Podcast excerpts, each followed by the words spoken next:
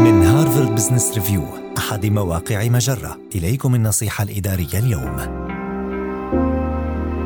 طرق لزيادة إنتاجيتك والابتعاد عن الإجهاد في العمل.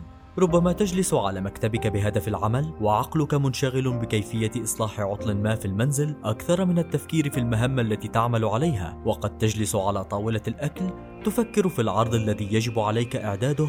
أكثر من تواصلك مع الأشخاص الذين يتناولون العشاء معك.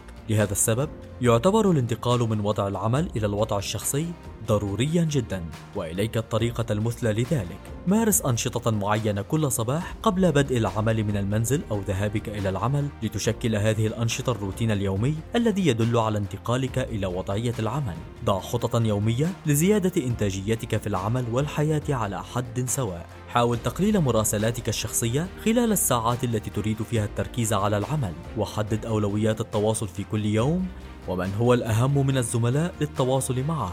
ضع روتينا تمارسه قبل انتهاء العمل بحوالي 30 دقيقة على الأقل لتضمن أن تكون حاضر الذهن تماما في المساء. وقد يشمل ذلك التحقق من الإجابة عن جميع رسائل البريد الإلكتروني المهمة. هذه النصيحة من مقال كيف تفصل بين وقت العمل والوقت الشخصي في المنزل؟